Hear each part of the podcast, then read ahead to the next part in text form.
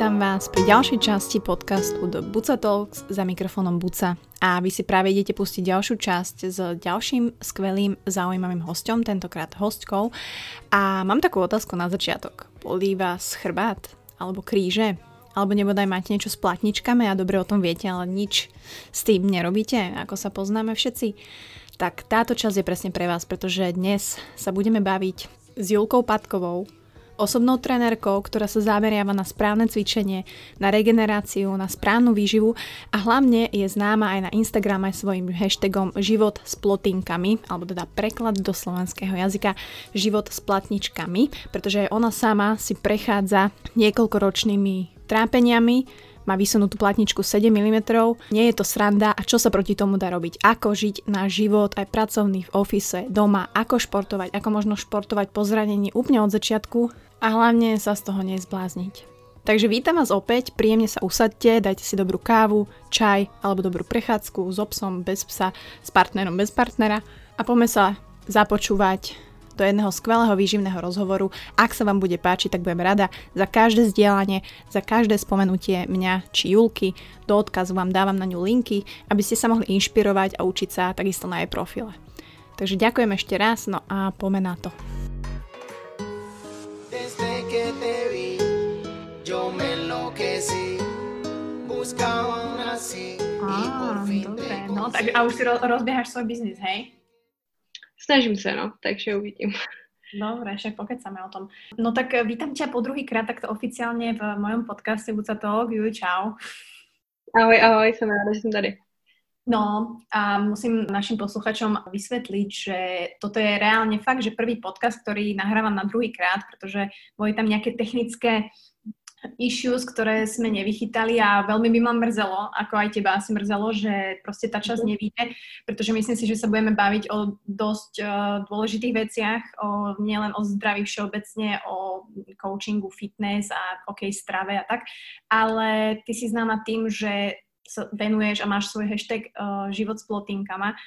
Takže budeme sa hlavne o túto problematiku opierať a tým, že ja prispiem teraz mojim najnovším objavom, ktorý už nebol taký nový, ale však pokecame, a že naozaj tie kríže, a nemusia to byť ani kríže, ale tie zranenia, ktoré často ľudia ignorujú, sú, sú vážne a nemusia byť tak vážne, pokiaľ by sme sa naozaj sústredili na tú prevenciu. Čiže Čiže toľko, no zase keď len ja. Takže ako ty si sa posunula v živote a poďme sa vrátiť, aby ľudia aj vedeli, že ten tvoj život s plotinkama už trvá nějaký ten čas.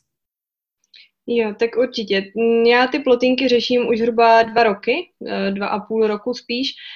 Začalo to prostě přesně nevinně, jak bych řekla u spousty lidí, bolesti zad, kdy jsem si říkala, že to je způsobený nějakým nadměrným stresem v tom období, anebo že, že jsem se fakt nějak špatně pohla, cokoliv. Když to trvalo díl samozřejmě, tak jsem to začala řešit a tam jsem byla v podstatě půl roku přesvědčována, že to je určitě jenom jako natažený a že to přejde a že jsem přece mladá. A v podstatě půl roku mě odbývali s tím, že mi nic jako není, i když mě už v tu dobu mravenčily prostě celý nohy, občas jsem je necítila a podobně tak až po tři čtvrtě roce jsem se dostala na magnetickou rezonanci, kde jako hrozně překvapení mi teda sdělili, že, že tam ty výhřezy jsou, že vlastně ani neví, co se mnou, neuroložka, a že mě musí poslat dokonce k neurochirurgovi. Uh, tam mi bylo teda sděleno, že jeden ten výhřez je dokonce 7 mm, což už je celkem celkem síla. Potom jsou tam další tři, který uh, mám asi 2,5 mm. Uh, myslím si, že ty nejsou ten největší problém, protože takový jako v podstatě lehčí posuny může mít spousta lidí a nemusí je nějak extra trápit. Uh, je to takový jako i přirozený, že se to vlastně může nějak pohnout, ale těch 7 mm už je problém a v podstatě mi to utlačuje i ty míšní kořeny, proto bylo třeba to mravenčení těch noh a podobně. A, a rozhodně už to, tam už to může být vážnější, často se to právě operuje, a největší ten problém tam právě je taky, co našli i tobě, jak si sdílela, ta chondroza toho disku, což je prostě to, že ta plotinka je nejen vyřezlá, ale je úplně, úplně nefunkční, protože v ní vlastně není ta tekutina, která má zajišťovat to, aby všechno eh, fungovalo, aby ty obratle na sebe nedolíhaly a bylo to pružný. Takže ten největší problém, problém je v tom, že když už je to větší ten posun, tak to fakt může ovlivňovat, ovlivňovat ten běžný život, který si člověk ani neumí představit, protože nejde člověku ani stát, ani sedět, ani ležet, vlastně vůbec netuší, co má dělat a jenom to jako bolí a moc, moc mu nikdo ani nedokáže poradit, co s tím. No. Áno, viem, o čom hovoríš a paradoxne teraz sa mi ozvalo veľa ľudí, jak som to začala riešiť, aj keď ja mám tiež už dlhodobo tie problémy, tak uh, veľa ľudí mi písalo aj báb s tým, že my máme podobné, ale my to neriešime. A že ja sa bojím ísť lekárovi, že čo mi zistí. A tento prístup mňa stále šokuje, že nie, že to majú starí ľudia, alebo moja mama, alebo tak, ale že aj mladé baby, ktoré presne si možno myslia, alebo ľudia, že bolia tie kríže a že oh, tak to už máš 30 plus, to, sa, to, to, to je s tým spojené, tak si naozaj takto zľahšovať situáciu není sranda. A uh, nehovorím teraz, že všetci máte vyřezlé plotinky, je to len na operáciu, ale treba sa tomu venovať. A ja chcem vedieť, že čo tomu predchádzalo u teba. Obecně jsem vždycky chodila víc jako zhrbená a řešila jsem problémy hlavně v téhle oblasti. Bohužel ta páteř, tak jako celé tělo, je, je dost propojené, takže to znamená, že když eh, jsem řešila problémy v jedné oblasti, tak byla v podstatě jenom otázka času, kdy tu nedostatečnou pohyblivost té hrudní páteře začne kompenzovat něco jiného. V mém případě to právě byly ty, ty, ta bederní část té páteře, která na to není nachystaná, tady na takový rozsahy. A ač, ačkoliv jsem si to absolutně neuvědomovala, že to nějak takhle kompenzuju, nahrazuju, tak uh, prostě došlo k tomu, že se to prostě v podstatě přetížilo. A uh, to bez ohledu na to, že by to začalo nějak právě postupně, ty bolesti těch beder, ale v podstatě jsem se jednou probudila a říkám, au, co, co to je, proč mě to tak bolí? A od té doby se to v podstatě jenom stupňovalo, protože jsem myslela, že pomůže, když to protáhnu tady takhle a něco a ono to, ono to nepomáhalo a ty problémy prostě se postupně jako vyhrotily až do toho stavu, kdy jsem nebyla schopná vážně jako sedět, ležet, nic, no. To je zaujímavé inak, že lekári vlastne podľa týchto úplne že symptómov úplne jasných ťa nejako neriešili a nevedeli teda povedať minimálne, keď prídeš za akýmkoľvek ortopédom, tak on už by mal vedieť, že toto je taká vec, ktorú rieši asi každý tretí človek, ak ju rieši že ja som vlastne to riešila teraz súkromne, pretože som presne vedela, ako dlho to trvá cez všetky odporúčania a mhm. štát. Mm-hmm. Čiže ja som aj ľuďom povedala, OK, e, priplatíš si, ale, ale máš ten výsledok a aspoň vieš, že čo je zle a na čo sa zamerať. Lebo OK, že vysunutá platnička, tak uh, tým pádom tvoj život teraz vyzerá tak, že asi aj tie cvičenia prispôsobuješ tomu a zjavne si musela obmedziť aj veľa aktivít, ktoré ťa možno bavili a stále ešte nemôžeš. Je to tak, bohužel. Já si myslím, že ti doktoři eh, to neřešili tolik, protože si prostě říkali jako mladá, tohle jako přece ve 20 nebude mít jako takový výhřez a, a něco. Nebo jsem se minimálně dostala do ruk jako špatným doktorům, když to tak vezmu. Nechci samozřejmě tady zhazovat uh, žádný ty doktory nějak jako obecně a plošně, protože přece jenom jako mají vystudováno, co mají vystudováno, je to těžký, uh, těžký dostudovat, to samozřejmě, ale taky si myslím, že není úplně zodpovědný, uh, když přijde pacient a řekne, hele, bolí mě to tady, mravenčí mi to, fakt jako to začalo v podstatě z ničeho nic, moc to nechápu, nikdy jsem to jako neměla a to jsem jako člověk, který tu bolest jakýmsi způsobem jako snáší, že nejsem jako úplně přecitlivělá. Uh, no, ja súhlasím a treba asi si vedieť selektovať tie informácie, aj keď ja viem, že je to asi ťažké. Uh, čo robíš teraz, alebo keď vieš zhodnotiť celý ten čas, že čo si začala robiť na začiatku, čo si musela robiť na začiatku, aby si ľudia predstavili, že čo ich asi čaká, pokiaľ naozaj chcú uh, sa z toho stavu nejako dôstojne dostať a vrátiť sa k tomu normálnemu životu. Určitě. Uh, no na začátku uh, bych chtěla říct, že to fakt byly takové bolesti, že jsem měla i předepsaný nějaký silnější prášky, léky na bolest, protože uh, zvládnout ten den fakt jako nebylo, nebylo možný a to nejsem úplně zastánce prášků a toho, že by se člověk tím měl nějak jako ládovat a nebo tím řešit ty problémy. Každopádně jsem vážně nezvládala jako fungovat a hlavně jsem věděla, že se nezaseknu na tom, že budu brát prášky, až to přejde, tak hotovo a neřeším, i když to teda se stejně nestalo, že by se to utlumilo tak, že bych o ničem nevěděla. Takže každopádně uh, na začátku to byly ty prášky, ve kterých jsem fakt jako nezvládala den a začala jsem se tak nějak vzdělávat a, a zjišťovat, uh, co bych s tím mohla dělat, kdyby to náhodou ty plotínky byly, ačkoliv jako uh, jsem ze strany okolí slyšela, hele, nepřipouštěj si to, tak akorát si to přivoláš a všechno. A já jako úplně ve stavu, no hele, přivolávat si to asi úplně nemusím, když mi všechno mravenčí, potřebuji najít něco, čím si ulevím. Uh, takže, takže jsem začala cvičit takový jako pomalý rehabilitační cviky. Uh, až mi na to vlastně přišly, tak jsem čekala dalšího půl roku málem na nějaký rehabilitace, kterých jsem stejně dostala asi šest, což teda úplně netuším, jestli si někdo mohl myslet, že by to jako vůbec pomohlo. A uh, tam, když se zeptali, co dělám, tak řekli, jo, tak to děláte skvěle, tak v tom vlastně pokračujte a nic víc jsem se tam ani pořádně nenaučila. Takže hodně pracuju se středem těla, kdy potřebuji, aby to fakt drželo jako spevněný. Já jsem se na ní trochu soustředila i před těma samotnýma problémama, ale samozřejmě v tom věku 15-16 let jsem si prošla takovou tou etapou, že samozřejmě posilování a vylísovaný břicho uh, je jako skvělý a je to to nejlepší, což mi taky určitě nemuselo do tady té pozdější doby nějak přidat. Takže určitě jsem začala, začala řešit i, i to, že jsem se na začátku fakt třeba co hodinu protahovala ty záda, zaměřovala jsem se na ten střed těla, takže to vlastně moc běžný život jako nebyl, protože to vlastně nebylo možné s tím fungovat jako během dne třeba ve škole ale ono mě tak nějak začalo potkávat o, nejvíc okolo, okolo zkouškového, takže jsem byla prostě často doma, potřebovala jsem se učit a fakt každou půl hodinu až hodinu jsem to prokládala nějakým uvolňováním. No a teď samozřejmě na to nechci zanevřít, i když samozřejmě, když ty bolesti trošku ustoupily, tak uh, taky jasný, že už to není potřeba dělat tak často, ale stejně minimálně dvakrát, třikrát denně si na to ten čas najdu, i když to není nějaká moje taková ta kompletní sestava, kterou jsem dělala na začátku a obměňuju to podle nějakých aktuálních problémů, tak, uh, tak se na to snažím ten čas najít a fakt jako každý den něco pro to dělám, protože po ránu jsem prostě stuhnutá, jak kdybych byla důchodce, protože ty záda jsou úplně po té noci zdevastovaný, takže, takže potřebuji vždycky uvolnit, protáhnout a obecně se snažím nějak to tělo jakoby poslouchat, že když je to nějaký den horší, tak uh, si řeknu, no dobře, měla jsem sice v plánu jako trénink, kdy ty tréninky celkově přizpůsobují tomu zdravotnímu stavu samozřejmě, takže nejsou to, co bývaly, ale tak nějak už jsem z nich začala mít zase radost a bylo to jako, jo, tak už to nevypadá úplně, úplně zle se mnou, začnu se třeba dostávat zpátky, no tak se vždycky snažím to tělo poslouchat. Prostě když jsou ty záda horší, tak uh, si řeknu no nic, tak dneska prostě jenom protáhnu, uvolním, nebudu to lámat přes koleno. Často je to pak další den jako lepší a vlastně to byla dobrá volba, když to třeba o ten rok dřív jsem byla fakt ve stavu, že jako ne, už tak mám komplikovaný život, já prostě cvičit, když mám čas a můžu, tak chci a půjdu a pak jsem toho většinou litovala, takže fakt naučit se tak nějak tělo poslouchat, jenom. Kolko ti trvalo, kým si se vrátila do posilovně?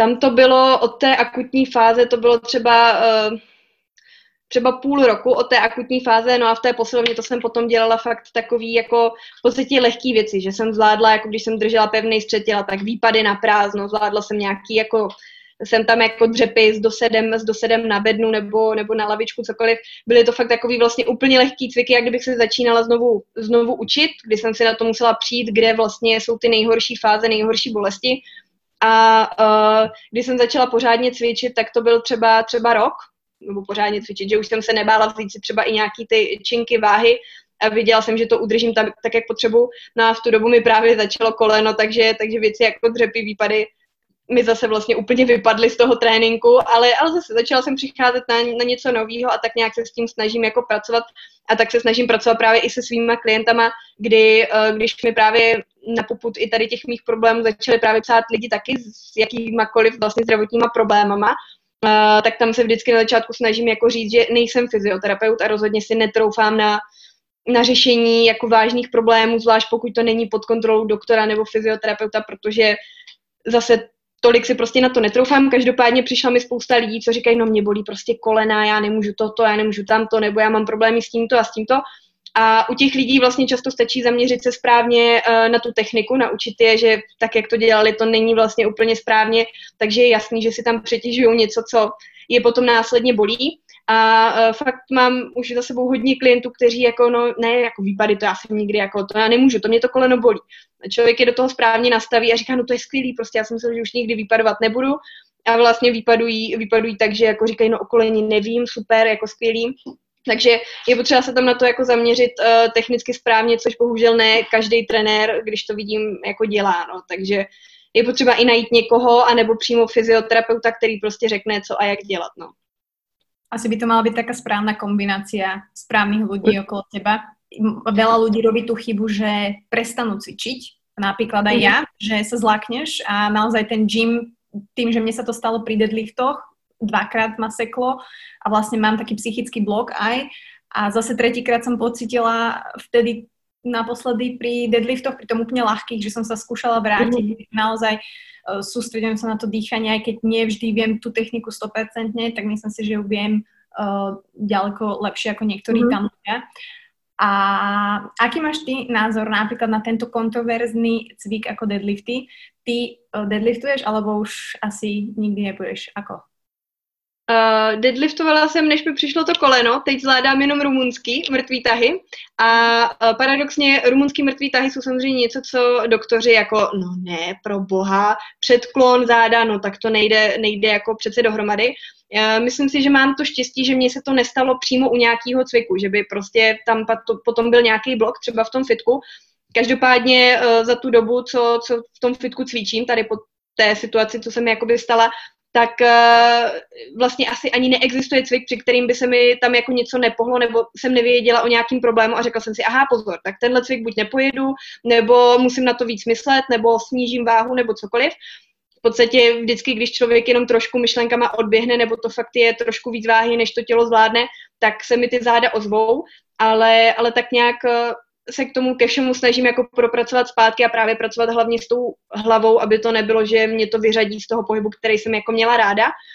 A, a jinak si myslím, že, že deadlifty jsou jako skvělý cvik, který ale musí být jako hodně správně a technicky, technicky dobře prováděný, což opět neplatí, když to někdy vídám uh, v té posilovně, tak uh, tak je to až, až zastrašující, hlavně jako zvednout co největší váhu a, až mě samotnou jako děsí, co vidím a musím odcházet na druhou stranu fitka, abych neviděla, co, co se tam úplně děje.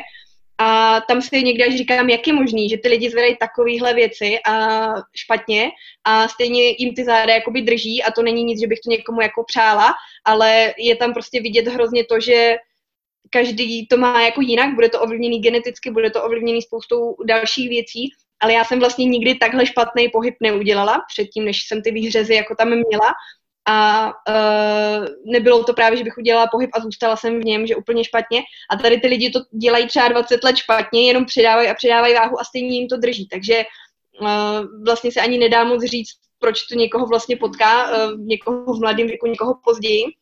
Ale, ale myslím si, že jako nezanevřít na to cvičení a snažit se k tomu najít cestu i přes nějaký to zranění je určitě určitě jako vhodná cesta, protože si myslím, že pro každýho, ať už ty zdravotní komplikace tam jsou s tím pohybovým aparátem jakýkoliv, tak nějaká cesta, jak se hýbat může a dokonce mu to uleví, tam jako vždycky bude. Jen někdy bude určitě potřeba ju najít spíš jako s fyzioterapeutem, než, než jen tak sám. No. Tak a tým, že vlastne sme sa bavili s mojou maminou, že ona v 30 rokoch vôbec nemali takéto problémy, ona má akože dobré generácie, že 50 plus a že je to asi aj tým sedavým uh, našim štýlom života, že naozaj sme za tými kompami asi viacej ako naši rodičia. Nielen ja, ale aj tí šíriť osvetu, že chodiť čo, čo najviac pešo, že ten kroking naozaj má zmysel a že naozaj tieto aktivity nám prirodzené, ktoré sme tak trošku odsunuli, by sme mali vrátiť späť. A stále si za ten kroking a stále aj u svojich klientov nejako riešiš túto takú, taký ten výdaj, tú aktivitku mimo? Určitě, snažím se na to soustředit, protože uh, tak jak se prosazuje v dnešní době hodně, tak trénink je skvělý, a skvělá aktivita během toho dne, ale furt je to jako hodina a půl toho dne a ten zbytek dne spousta lidí fakt jako prosedí a, a to prostě pro to tělo přirozený jako není a ten, ten přirozený pohyb je tam, je tam určitě důležitý. Já jenom ještě bych se vrátila k tomu, že třeba to dřív tak jako nebývalo, to sedavý, sedavý zaměstnání, tak třeba moje mamka, která má problémy se zádama v podstatě eh, taky od mládí, uh, už, už od nějakých těch 20 let, tak uh, ona je zdravotní sestra, takže sedavý zaměstnání neměla v podstatě nikdy, furt jakoby běhá a mm, je na nohách během té pracovní doby a ty problémy ju jakoby potkaly stejně, takže já si myslím, že třeba u té, z té naší strany to bude jako hodně uh, ovlivněno spíš geneticky, i protože spousta toho jsou nějaký degenerativní poruchy, které tam prostě nastanou a je zvláštní, že to prostě u mě nastalo, nebo i u té mamky jako ve 20 letech, což je vlastně strašně brzo na to, aby tam začínaly nějaký vyložení ty stárnoucí procesy. A, ale jinak si myslím, že u spousty lidí, i co máme jako klienty, tak to jsou přesně takový ty typičtí uh, pracovníci, kteří prostě přijdou do té práce, vlastně spíš přijedou autem, tam si prostě odsedí tu osmičku, jedou autem zpátky, sednou si doma za počítač nebo k televizi a tak vlastně vypadá většina toho je jiné. Když mají víkend, tak je to vlastně skvělý, protože můžou sedět u televize v podstatě celý den a spousta těch klientů, co mi i přijde, tak vlastně pak říkají, jo, ale já se na ten trénink jako těším, to je vlastně super, protože člověk zjistí, že to tělo i něco jako umí a zjistí, že má svaly, o kterých vlastně nevěděl, že a že ho třeba bolí zadek i nejen z toho, že na něm sedí, ale že jako něco dělá. A myslím si, že ten přirozený pohyb právě je, to nejdůležitější, co, co tomu tělu může prospět i těm zádům. No. Ale zase tam uh, je potom otázka toho, jaký máme třeba ty pohybové stereotypy a jak zvládáme, zvládáme i tu, i tu chůzi, která vlastně, no jasně, tak chodit zase umíme všichni, No a uh, opět, pokud někdo jako chodí ne úplně ideálně, tak u toho může přetěžovat něco, co už třeba přetížený je. A, a zase je potřeba jako poslouchat to tělo. No. Pokud zjistím, že prostě nějaký dlouhý chůze mi nedělají dobře a akorát mě z toho ty záda bolí, tak uh, to podle mě neznamená to úplně vypnout, ale spíš zkusit najít ten problém, což normální člověk jen tak sám nenajde a třeba zajít aspoň jako neříkám chodit pravidelně, ale aspoň jako zajít tomu fyzioterapeutovi na nějakou tu vstupní anamnézu, tu diagnostiku, aby ten fyzioterapeut dokázal poradit, co by nám prostě tak zběžně mohlo do toho běžného života pomoct. No. Tak. Ale zase chcem povedať, že keď vás ľudia bolia kríže, neznamená to automaticky, že máte degeneratívnu platničku ako Vúcková alebo 7 mm ako Julka. Môže to byť strašne veľa vecí, či už je to ten nerv zadkový alebo čokoľvek, ktoré vám práve ten fyzioterapeut vie identifikovať a pomôcť identifikovať.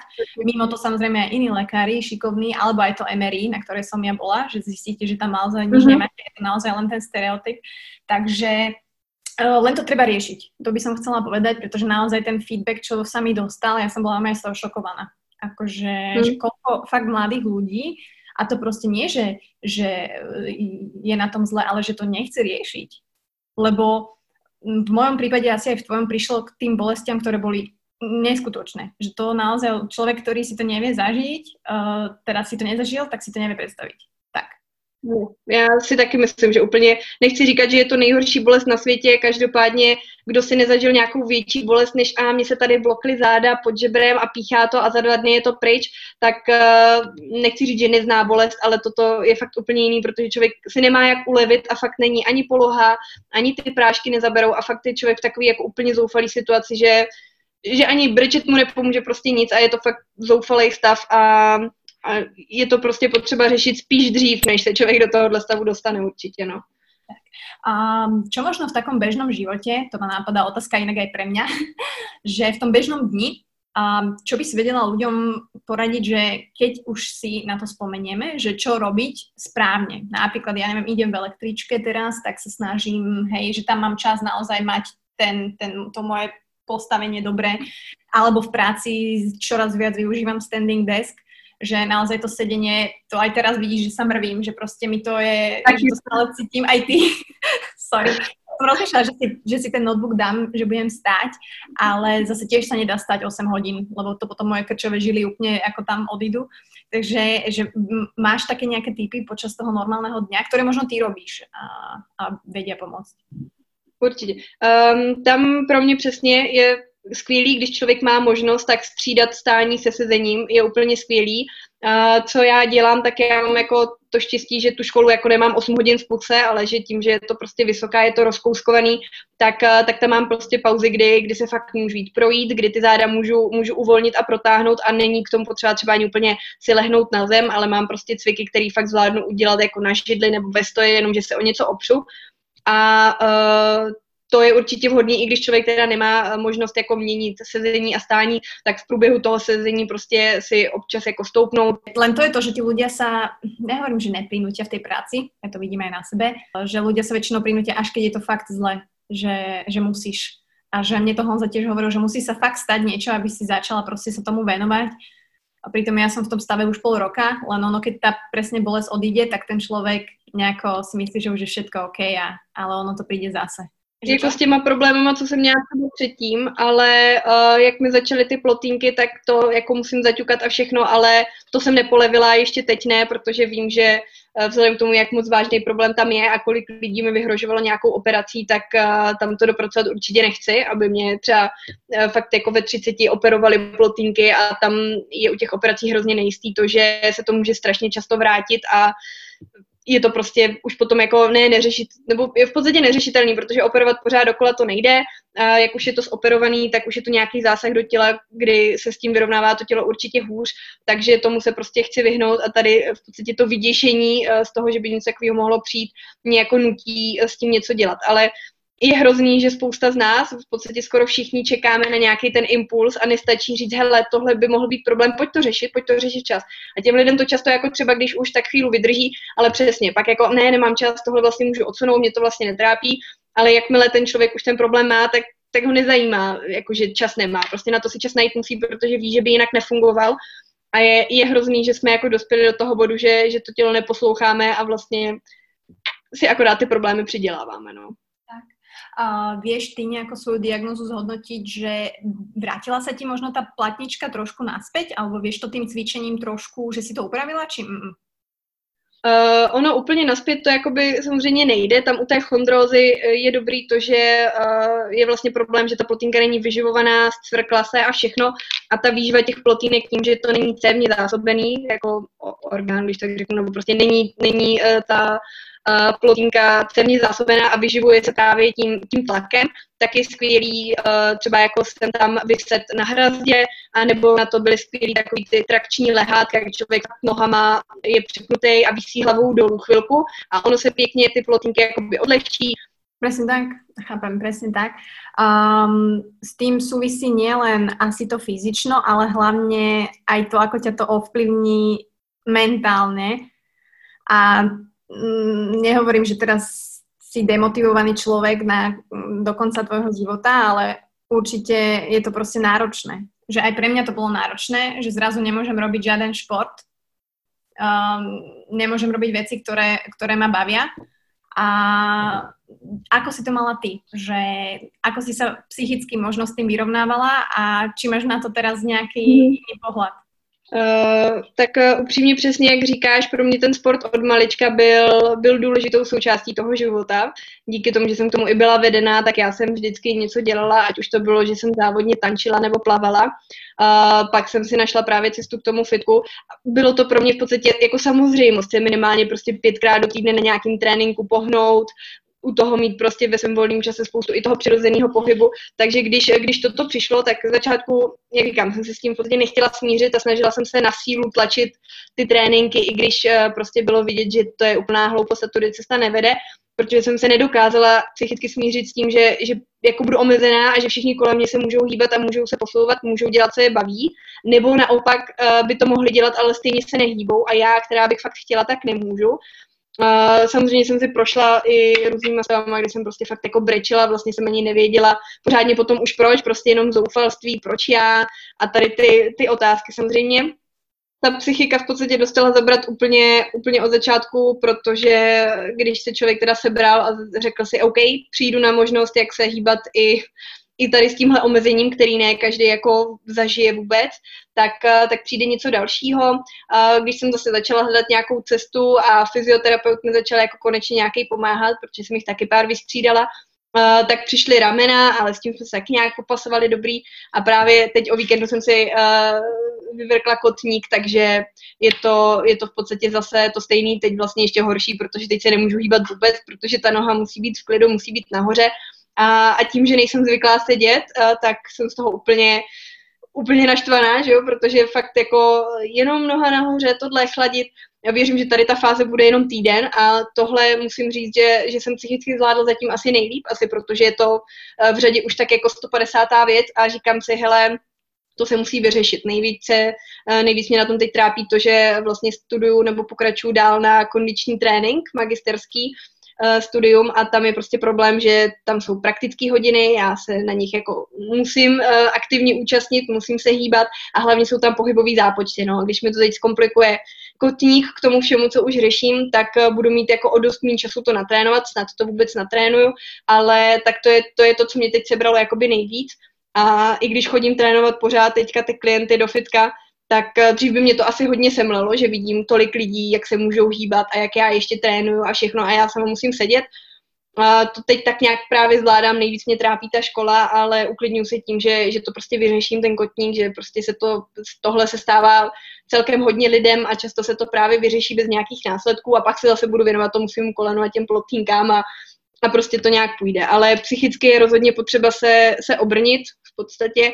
A tak nějak uh, uh, neříkám smířit se s tím, že mám omezení a už tak bude navždycky, ale spíš si říkat, hele, OK, tak to bude nějak uspůsobený ten trénink, možná nebude takový, jaký byl předtím, ale zase mi třeba přinese něco nového, zaměřím se na nějaké oblasti, které uh, mě předtím nenapadlo rozvíjet, nebo který jsem jako vlastně neměla potřebu zařadit, tak teď člověk zařadí, třeba zjistí, že ho baví, že ho posunou jako mnohem dál a že časem se dostane prostě zpátky a je potřeba jako zkusit to, zkusit to takhle a rozhodně se tím nenechat semlít, protože, jak říkám, prošla jsem si tím, asi si tím prošel každý, jak říkala ty, a každý, koho potká něco takového, tak si projde tím, že fakt jako vlastně mu nepomůže to, že si řekne ani toto a prostě je asi potřeba to jako ze sebe dostat, vybrečet se, uh, říci, jak je ten život nespravedlivý, ale uh, ono s tím už člověk stejně nic neudělá a musí prostě se, se postavit a říct si jako hele, to, to prostě nějak půjde a, a ne, jako hlavně to nevzdát, což je úplně to nejhorší vždycky a ve všem. No, jakmile se člověk vzdá, tak už ani není jako naděje, že mu pomůže on nebo on sám si pomůže,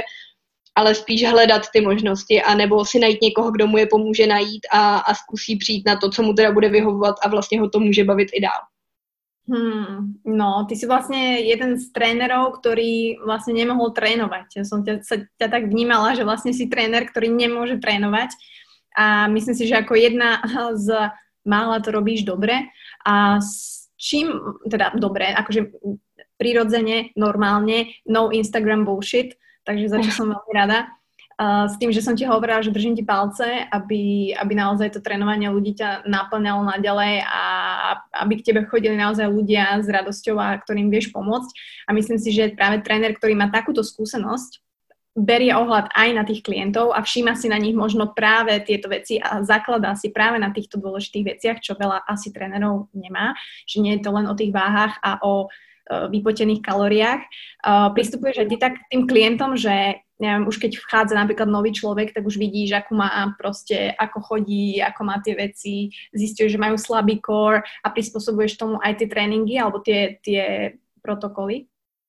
Určitě. Uh, je to potřeba za A, už mi ty lidi dřív, než já je vůbec potkám, tak, tak mi napíšou, co všechno je trápí, což mě vždycky samozřejmě vyděsí, protože je to soupis uh, podobný, uh, jak, jak kdybych já si to sepsala a vždycky si říkám, pane bože, ono fakt je takových lidí jako strašná spousta, i protože se to prostě postupně nabaluje, takže já už jako tak nějak dopředu často tuším, do čeho jdu a pak samozřejmě na té diagnostice a všechno se to vždycky jako potvrdí, ukáže a samozřejmě tím, že uh, jsem ještě jako, uh, nebo nemám zase tolik zkušeností, samozřejmě se sebou, jo, s pár klientama už taky, ale uh, zase to nejsou prostě desetiletý zkušenosti a nejsem ani fyzioterapeut, tak uh, hodně s těma klientama funguji i na principu toho, že prostě mi musí říkat, jak se cítili prostě další den, jestli náhodou uh, se neukázal problém někde jinde, když jsme vlastně to uspůsobili tomu, aby je nebolelo to, co je bolelo a uh, i během toho tréninku samozřejmě říkat, co jak.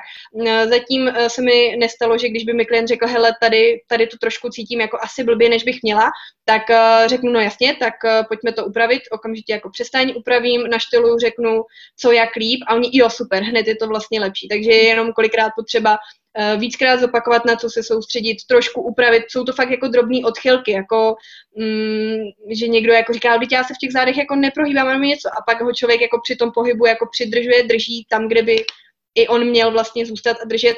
A ti klienti to samozřejmě pak říkají, jo, to vlastně bylo mnohem lepší. A taky si to tím jako nasledují a ví, co sledovat a takže tomu to hodně uspůsobuju, přesně tomu, jaký kdo má jako problém. A, a tím, že jsou to všechno jako začátečníci, tak, tak je to právě než nějaký jako dlouhodobý plánování, tak je to spíš ze začátku vždycky seznamování s tím tělem, co to tělo umí, jaký máme cviky, naučit se tu základní techniku, samozřejmě ty svaly trochu jako procítit, aby další, uh, další jako trénink byly, byly nějak silnější, byly na to připravení ale, ale přesně není to úplně, jak si jako někdy bylo zažitý, že co bolí, to roste, to samozřejmě taky není úplně pravda a není potřeba se vždycky úplně jako rozbít, uh, jen proto, aby to fungovalo a snažím se právě dbát i na to, že když přichází z bolestí zadzvěčního sezení, tak se zaměřujeme i na to, abychom posílili právě Uh, právě hlavně ten střed těla a pra- uměli s tím pracovat jak v tom sedě, tak, tak ve stoji a mysleli si na to. No. Mm.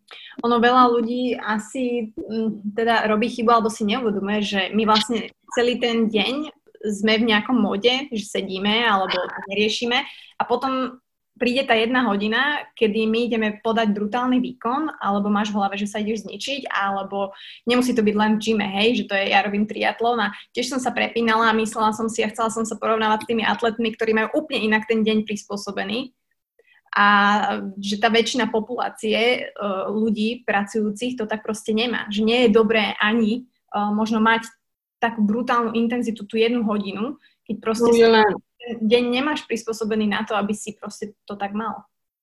Přesně a spousta lidí je potom potřeba fungovat dál. Mám i prostě uh, třeba maminku na materské dovolené, taky, ta, taky musí přijít domů a musí dál jako fungovat, musí být schopná jako se o ty děti postarat, postarat se o domácnost. Přesně, všichni mají jako nějakou tu profesi, které se musí věnovat a toto je eh, ta náplň jakoby navíc, která je skvělá, kterou by podle mě měl mít v tom životě každý a každý nějak jako přizpůsobenou, ale, ale přesně pro běžného člověka, zvlášť toho, který se deset let nehýbal, fakt jako nehýbal, jenom prostě, když už náhodou šel pěšky nakoupit, tak to byl vlastně jeho sportovní výkon, tak vůbec není podle mě logický s ním hnedka začínat nějakou obrovskou periodizací a pojď, pojedeme to takhle, protože u těch lidí se přesně i často stane, hele, já nemůžu, protože v práci něco hoří, nebo já nemůžu, protože doma něco hoří, nebo nebo cokoliv. A uh, je potřeba toho člověka hlavně naučit se s tím tělem pracovat, uh, zjistit, že hele jo, to super, pojďme si projet techniku těch věcí, s kterými potom teda můžeme stavět dál. Když tě to jako chytí, budeš chtít jako budovat, budovat a stavět na tom dál,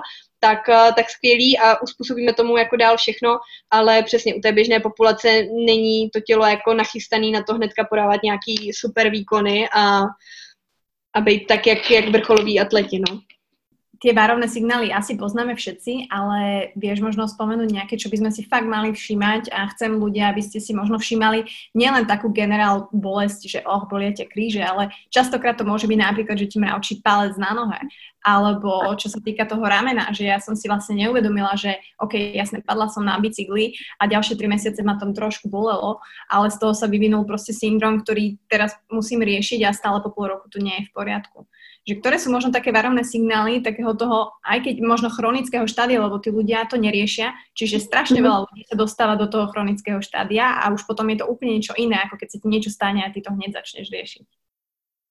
Přesně, já si myslím, že u nás je to i tím, že spousta lidí si třeba řekne, no hele, s tímhle přece nepolezu k doktorovi, vždyť to není tak vážný, a nebo, nebo se jim to nechce řešit, že co kdyby se dozvěděli něco horšího. To jsou podle mě dvě takové varianty, které tady jako přetrvávají. A uh, teda je to trošku podle mě problém i toho zdravotnictví, protože na to prostě není kapacita, není čas. A kolikrát, když přesně člověk přijde s tím, že ho bolí záda a že by chtěl vědět, co že, že tím nemyslí člověk, že umírá a že, že to je nejhorší bolest na světě a nejsou závažnější, akutnější pacienti, ale přesně, že má strach, že to prostě už trvá dlouho, přechází to do chronického stádia, chtěl by vědět, co s tím teda má dělat a, a ti doktoři se na jako koukají, jak kdyby je prostě otravoval a byl tam úplně špatně a proč nás prudíte, že záda bolí každýho a jděte si domů.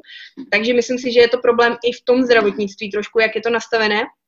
A těch věcí, kterých si všímat, eh, je to obecně přesně. Je to jako jakákoliv bolest eh, je signálem toho, že, že něco nefunguje. Je to prostě signál tomu tělu, hele, tohle není dobrý, takhle to být nemá, protože ne, nechceme přece žít jako v neustálé bolesti. To znamená jasně, nějakou bolest musíme snést jako všichni. Uh, může to být rozhodně způsobený uh, nějakým stresem, kdy to tělo je ještě jako víc nám to hodlá jako dát najevo tady ty problémy ale je potřeba si toho všímat a, a tak nějak to jako, když to prostě přetrvává delší dobu, uh, tak se snažit třeba vypozorovat, kdy to je ještě nejhorší, jestli jako po ránu nebo po nějaké aktivitě, nebo když tu ruku víc používáme, nebo právě když ji víc používáme, tak se to jakoby rozhýbe.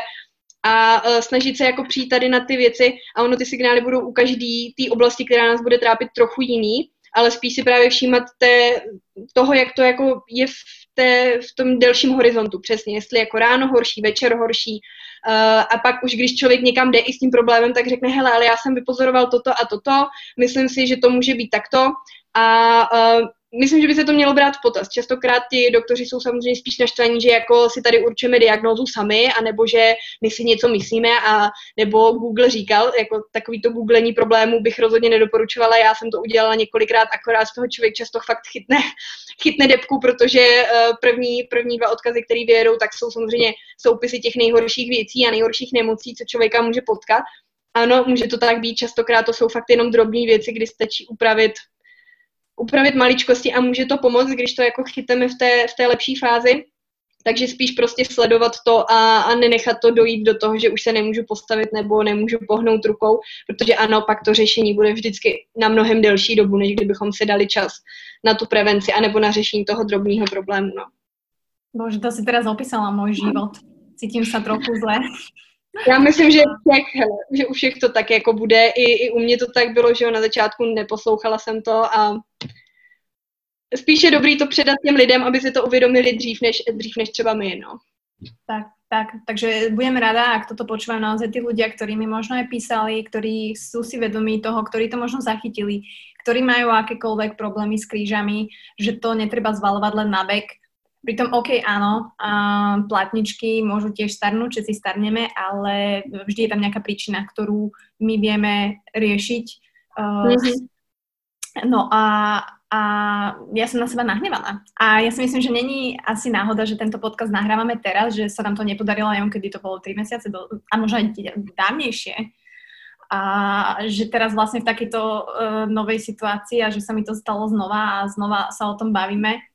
Čiže si proste uvedomujem fakt uh, tie veci s tým, že vlastne pre mňa skončilo plávanie, pre mňa skončilo behanie a všetky tie veci, ktoré fakt akože lúbim Um, takže budem sa teraz snažiť, aj Honza ma akože nutil už pol roka, aby som sa strečovala, uvoľňovala všetky tieto veci. A ja som to proste flákala. Takže si sypem teraz popol na hlavu, takto verejne v podcastovom štúdiu a Julka je toho svetkom, že naozaj to treba riešiť, akákoľvek bolesť ľudia a, a treba cvičiť. Aj keď samozrejme tých cvikov je milión, Neviem, že či ty máš niekoho alebo niečo, čo by si vedela odporučiť. Akože nehovorím, že teraz cvičte podľa YouTube videí, hej, ale naozaj sú aj odborníci, ktorí ti vedia poradiť, ktorí, uh, ktorých možno aj accounty majú zmysel, alebo knižky, alebo hoci čo, čo tebe pomohlo a mohlo by pomôcť mm. aj iným. Uh, já, co jsem úplně první, s čím jsem začala, tak byla McKenzieho metoda, což je vlastně úplně jednoduchá věc, kdy se člověk nejdřív začne jako leží na břiše, zvedá se na předloktí, tam prodýchá, uvolní, položí zpátky. Když je to lepší, tak už může na celých dlaních. Um, je to metoda, která jako, uh, já jsem samozřejmě jsem s ní začala v době, kdy jsem ani ne, neměla potvrzený, že to jsou vůbec plotínky, furt jsem se tak nějak snažila říkat, hele, třeba to plotínky nebudou, třeba jsem se fakt jako si tam jenom něco skřípla, ono se to nějak odblokuje. A tak nějak jsem si načetla právě tady tu knížku, ona je o tom celá právě knížka, záda, no, nebo když si člověk zadá McKenzieho metoda, tak, eh, tak mu to jako vyjede, dokáže si to najít a pohledat. Když jsem se potom bavila s fyzioterapeutama, tak někteří, jo, to je skvělý, někteří, no, hele, je potřeba eh, zjistit, jaký máš prvé problém, než tohle jako začneš aplikovat. Ta knížka má na začátku takový jako manuále, kdy odpovídá člověk ano, ne, a podle toho, co mu jako vyjde, tak buď to pro něj je vhodný, nebo rozhodně ne, ale i když to je vhodný, tak to neznamená, že to může pomoct. Každopádně mě to pomohlo. Na začátku jsem byla fakt ve stavu, že dostat se v lehu na břiše na předloktí bylo, že jsem myslela, že se jako počurám bolestí. Fakt strašné bolesti, vůbec jsem se tam nedokázala dostat, bylo to jako, když mě někdo láme ty záda, co se tam děje. Pro většinu lidí vlastně normální zvednout se na dlaních, u toho se zaklonit, koukat do stropu, všechno možný, tak to pro mě vůbec nebylo na začátku reálný. Tím, že jsem to fakt dělala každou, každou hodinu hodně dlouho, tak jsem se pak dostala i třeba na dlaně, vůbec ne do napnutých paží, ale tak nějak jsem se postupně začala zvedat a zjistila jsem, že to je třeba věc, která mě jako pomůže ty záda jakž takž uvolnit. Uh, a cítím se potom jako trošku líp, i když jako ta úplně nejvyhovující poloha je, když to jako naopak jako zhrbím ty záda, ale zase, když, když jsem díl jako zhrbená, tak to taky bolí, takže je prostě potřeba to spíš jako rozhýbat, trošku uvolnit, ale pak zase samozřejmě ty bedra nemají být úplně jako roz, rozpohybovaný, právě potřebuje tam člověk tu určitou stabilitu, takže jsem se k tomu soustředila na ten střed těla, na ten core, kdy jsem vlastně postupovala hlavně jako podle DNS metody, takže pozice uh, vlastně na zádech uh, vycházející z toho tříměsíčního jakoby dítěte, kdy samozřejmě to není úplně přenositelný na, nebo nemyslím si, že je to ve všem přenositelný na běžného člověka, protože přece jenom nejsme jako, nejsme úplně dítě, že? Jsme, jsme jako lidi, kteří se většinu času hýbou úplně jinak než, než malý dítě, ale, ale na, ten, na to zpevnění toho středu těla mi to určitě pomohlo a uh, snažím se s tím jako pracovat právě tak nějak, že to tam aspoň prokládám tady ty cviky a potom jsou to jako různý uvolňovací cviky, kdy prostě v podstatě si protahuju i ty bedra, různě se jako vytáčím do boku A je to už pak právě o tom, že jsem spíš jako poslouchala, hele, tak tohle mě není příjemný, tak to pojďme zkusit trochu jinak. Takže tam si fakt člověk musí najít to svoje. Uh, já mám taky na, na profilu nějaký jako videa, které jsou takový, jako bych řekla, neutrální a neměly by nikomu vyloženě jako uškodit, když je jako zkusí. Uh, ale zase je potřeba se poslouchat a pokud už jsou to ty problémy vážnější, tak určitě a, a člověk tomu tělu za stolik nerozumí, tak určitě je lepší se právě aspoň na nějakou tu první hodinu domluvit, ať už s nějakým jako lepším trenérem, když to nejsou úplně nějaký mega vážný problémy, že fakt člověku brní noha nebo mu noha vynechává nebo jakýkoliv takovýhle problémy, anebo prostě s fyzioterapeutem, aby se na to podíval a řekl mu, hele, tohle dělej, on si to třeba hnedka na té hodině zapíše, protože ti fyzioterapeuti většinou dávají spoustu těch cviků, spoustu doporučení a, a pak podle toho prostě zkoušet to a snažit se do toho dostat. Hlavně si neříct, jo, to si zapamatuju, já to zkusím zase pozítří a pak člověk zjistí, že už si půlku toho nepamatuje a že vlastně neví, jak tam ta noha a ruka byla a že mu to vlastně nepomáhá tak, jak to bylo na té hodině. Takže být v tomhle trošku jako důslednější a zkusit myslet na to, že si musí najít nějaký ten svůj zásobník cviků, který mu budou pomáhat. No. Možno ty si hovorila, že silný kor, a to mi všetci hovoria, aj môj brat, že musíš mať silný kor, ale ono treba povedať, že vy začínate úplne od piky, to znamená úplne od tých jednoduchých cvikov, ktoré vám ani neprídu, že ideš teraz, a to ani není o tom, že ideš budovať sixpack, ale naozaj jednoducho len ležať na zádach, vedieť dýchať do brucha, vedieť možno potom dvihnúť nohu, to bolo pre mňa, že ležíš na chrbte a dvihneš nohu, tak som úplne queen of obyvačka. Vlastně, je. je to tak. A když já začínám s těma svýma klientama, tak jenom to, eh, že jako dýchat do břicha a ne nafukovat balón, ale dýchat pěkně do všech stran a umět to tam udržet a pořád vlastně dýchat je jako, co? Co to po mně chce. Potom přesně, ani ne zvednout nohu, ale úplně první stupeň stačí tu nohu sunout po podložce a sunout ji zpátky, bez toho, by se ta pánev kamkoliv hla a my jsme to udrželi. Tak to jsou prostě věci přesně, s kterými ten člověk jako začíná. Uh, já, když mám prostě ty svoje klienty, tak uh, často fakt už na třetí, na čtvrté hodině je ten rozdíl celkem jako obrovský, minimálně v tom, že ten člověk ví, co má vlastně dělat a není to ani o tom, že wow, teď mám silnější silnější střed těla tady po čtyřech hodinách, tak to vůbec bohužel, ale vím, co s ním mám dělat, vím, že tam nějaký ty svaly takhle jsou, vím, že mám jako tady něco držet, pořád mám dýchat. A ten posun je tam velký, takže tam u tohohle zase opět se vyplatí vědět přesně, co člověk dělá a ne říkat, jo, tak asi, asi to mám, takhle budu cvičit střed těla, protože zase, když to tam pak není nastavený všechno správně, tak se může naopak ta bederní část třeba ještě přetěžovat. Takže je potřeba, co člověk, potřeba vědět, co člověk dělá. A, a přesně, e, není to o tom jako vůbec ne o těch o těch břišácích v nějakém sixpacku, protože to je jako relativně tenoučký sval, který jako uh, tu funkci nemá zas tak velikou oproti všem těm hlubším svalům, který drží celý ten trup, celou tu stabilitu a jsou potřeba ty a ne, ne nějaký vyrýsovaný břicho, kdy uh, ono to možná vypadá hezky, ale, ale funkčně to jako úplně nefunguje. No. Člověk, který má sixpack, nemusí mít silný kor, tak? Nemusí, no, je to pravda. Hmm. Takže my, čo nemáme sixpack, tiež vlastne máme, ale getting there, getting there. Ale to isté platí vlastne aj opačne, eh, že musíš vlastne posilovať ten spodok tela. Že proste tie svaly by tam mali byť silné, pretože tie svaly ti pomôžu, aby uh, sa ti nestávalo a vlastne obrníš sa ako keby uh, proti tým zmenám a posunom plotinky. Čo sú možno také základné, keď už sa dostaneme, že už nejsme úplne na tom tak zle, že sa hej, šúcham po zemi v kuchyni, ale že už dokážem uh, cvičiť aj ten chrbát a teda je dôležité, a treba povedať, že je dôležité cvičiť ten chrbát. Čo boli možno také tvoje začiatky, keď si sa vrácala a už si teda vyslovene išla na to, že OK, musím posilniť nielen ten core, ale aj ten celkovo chrbát, samozrejme aj horok, medzilopatkové svaly, ale aj spodok. Uh, zase tam já si myslím, že je to hrozně individuální. Já třeba jsem začínala hodně pracovat na uh, pohyblivosti té hrudní páteře, co se jeví jako, jako, že zase přesně člověk nic nedělá. Jsou to různé ty rotace, může si k tomu člověk přidat zase jednu ručku nebo nějakou gumu, cokoliv. Uh, tak já tam tu hybnost i díky té třeba zvětšené hrudní kyfóze uh, mám prostě omezenou a může to být ten problém, nebo myslím si, že to má provázanost s tím, proč mě ty záda vůbec v bedrech bolet začaly.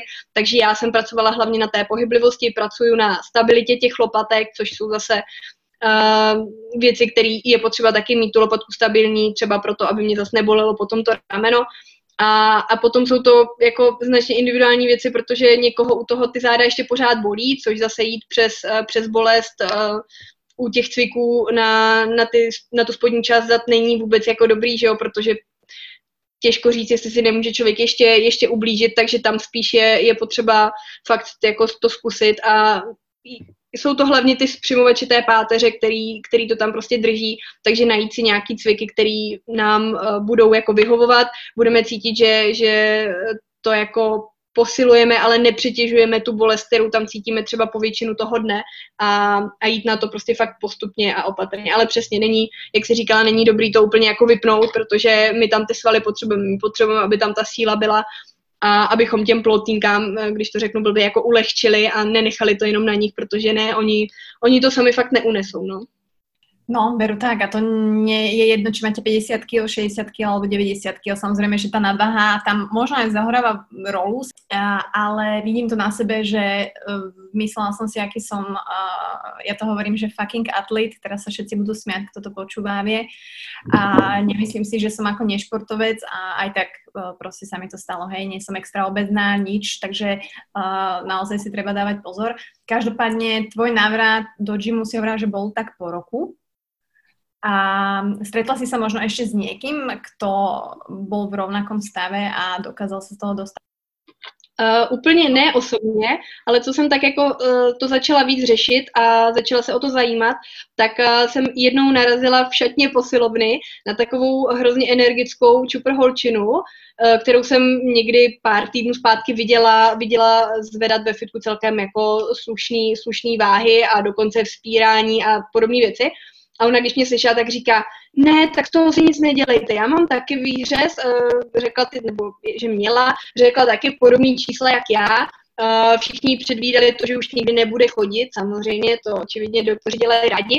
A ona říká, já jsem se z toho dostala, teď závodně vzpírám. A říkám, Aha. Takže já, já díky tady těm příběhům věřím, že je možný se prostě dostat zpátky, uh, že i spousta sportovců si prošla prostě vážnějšíma věcma, po kterých by málem už se nemohli vrátit zpátky a tu kariéru prostě se jim povedlo rozjet. Tam je zase podle mě potřeba říct, že oni si můžou tu péči dovolit taky trošku jinou než normální člověk. Uh, myslím i jako finančně, protože pro mě i platit jako jednou měsíčně fyzioterapii je celkem jakoby výdaj, uh, nebo měsíčně to vlastně není takový výdaj, ale na začátku jsem tam samozřejmě byla mnohonásobně častěji, protože jednou měsíčně by mi moc nepomohlo. Uh, takže uh, je spíš i potřeba si říct, hele, no tak uh, omezím něco jiného, protože teď chci vyřešit to, abych se dostala jako zpátky. Uh, jak říkám, někomu může stačit ta úvodní hodina, když to není tak uh, vážný problém někdo bude potřebovat prostě větší kontrolu, větší zásah, řešit třeba víc problémů, které jsou propojený, jako jsem třeba řešila já a je potřeba se na to dívat prostě postupně a přitom furt jako komplexně, protože to tělo nefunguje jako izolovaně. No. Hej, že vždy tam je asi nějaká spojitost, uh, nějaká tajna, kterou treba nájsť. Um, už som teraz povedala. A teraz som sa chcela počkať niečo spýtať bože, to bolo tak dobré, to pekla. Že vždy, vždy, vždy tak ono, ja si potom vždycky zamyslím, že dém, a už som to mala dvakrát, počkaj. počkaj. Uh, no, až nevadí, ja si spomeniem časom, že čo to bolo. Lebo mňa to napadá, je to praktické, zase nechcem sa zdržovať, ale tak ja potrebujem... Á, viem už! Ah, yes! Dobre. Dobre, chcela som ešte zabrnúť uh, takto ku koncu k uh, strave, výžive a pitnému režimu lebo to sú veci, ktoré aj teraz v spojitosti s týmto mi začali všetci hovoriť a majú pravdu, verím tomu, už len to, že sa ti degeneruje a vysychá plotinka, tak asi je tam istá spojitosť, aj keď samozrejme chápem, že není to o tom, že ja vypijem 2 litre denne vody a už je to všetko v poriadku, ale určite mm-hmm. tam je. Uh, ako si to mala ty, alebo ako to máš ty a na čo si dávaš pozor v tomto? Určitě. Uh, já jsem upřímně tu stravu a tu výživu nějak extra ve spojitosti s těmi potinkami nikdy jako neřešila. Uh, asi ani ne, protože by mě to jako nenapadlo, protože jsem si myslela, že ta cesta bude jako hlavně někudy jinudy a u mě třeba tak fakt bylo, že jsem se soustředila hlavně na tu, na tu pohybovou stránku, kdy uh, když bychom se podívali na tělo každého, tak je vlastně, uh, jsme všichni jakoby rozbití a nefunguje nic úplně ideálně, ale je potřeba řešit jenom to, co může způsobit nějaký problém a ne rýpat úplně extra do všeho. Uh, obecně ta strava samozřejmě uh, ovlivňuje úplně všechno taky, že jo, ovlivňuje jako naši imunitu, ovlivňuje celkově to zdraví, i to, jaký uh, budeme schopni podávat výkon a, a podobně, takže uh, tím, že mám vystudovanou taky i regeneraci a výživu ve sportu, tak je to podle mě přesně součást toho, toho života, protože zase to jídlo uh, jíme, dejme tomu v průběhu nějak toho celého dne, pokud to někdo nemá nějak jinak rozdělený a nevyhovuje mu to jinak. A opět to může ovlivňovat všechno, všechno v našem životě, protože pokud se budeme uh, denodenně spát nějakýma uměle zpracovanýma potravinama, tak to asi nebude tomu tělu dávat ty živiny, které potřebuje. Uh, na druhou stranu zase nejsem úplně jako uh, zastánce toho, že prostě je to ultra zpracované, takže už si to prostě nikdy člověk nedá, protože ho to zabije. Samozřejmě mikrobiomu to nepomůže, nám to nic extra nedá, myslím jako výživově, ale, ale ten pocit nebo ta chuť, nebo to, že to máme spojitý, spojený s nějakým zážitkem nebo s nějakou událostí, samozřejmě si myslím, že prostě všeho s mírou, tak jako s tím pohybem, tak i tady prostě poslouchat, že jako hele, na to mám chuť, takže když si řeknu ne, nedám si to, tak to dopadne možná takže uh, buď večer nebo další den toho sežeru kýblen, protože jsem si to prostě zakázala zbytečně jsem si řekla, že něco nesmím, takže, takže prostě tak nějak to poslouchat, uh, nehledat si na to ani žádný omluvy, výmluvy na to jídlo, myšleno jako uh, takhle, teď jsem měla špatný den, tak toho můžu sníst prostě kilo a zítra si nedám nic.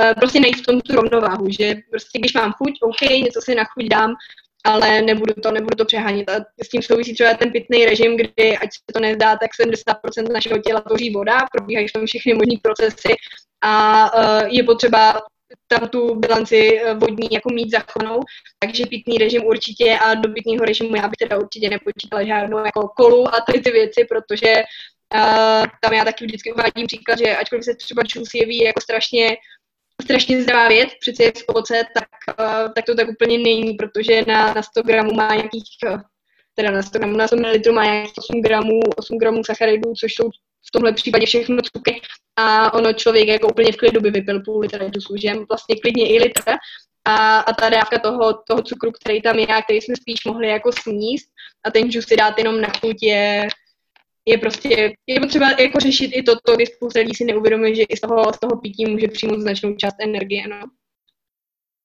Takže tak, takže se neprelievaš vodou, hej? Mm. Ani ničím jiným. Kávu piješ? Káva, čo? Můžem?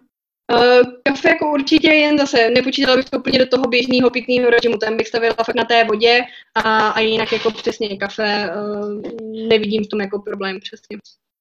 Jo. Uh, no dobré, no. Vieš, čo mňa ešte čaká dnes večer?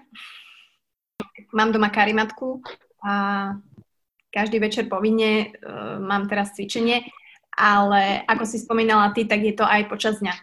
A že ten človek, pokiaľ uh, si nájde čas tých 5 minút fakt, že nemusíte hneď ležať na zemi, ale presne preťahnuť sa na, preťahnuť sa, aj preťahnuť sa a na stoličke, a, alebo hoci kde, alebo meniť tie polohy, tak ako si hovorila a, a počúvať to telo, tak to je asi základ toho úspechu a hlavne hlavne asi to začať riešiť, pokiaľ máte naozaj tie bolesti, pretože tá bolesť je signál, že niečo není OK, ako si ty povedala, a bolesť nemá, by nemala byť súčasťou nášho života. Tak. Mm-hmm. Že je podľa mňa úspech e, žiť život a užívať si tie dní bez bolesti a to by malo byť asi tým cieľom ľudí. Mm-hmm. Uh, takže no ja som rada, že sme aj napriek menším komplikáciám si druhýkrát zase takto pokecali a, a že, že opäť Julka bola v mojom podcaste a verím, že možno by sme zopakovali niekedy nejakú časť, možno na nejakú inú topik, či už cvičenia alebo nejakých takýchto vecí, pretože mm, tak, jak vám dám odkazy na Julku, môžete ju sledovať na Instagrame a kde myslím si, že je jeden z mála profilov, ktorý dáva zmysel uh, sledovať. A že sa to oplatí.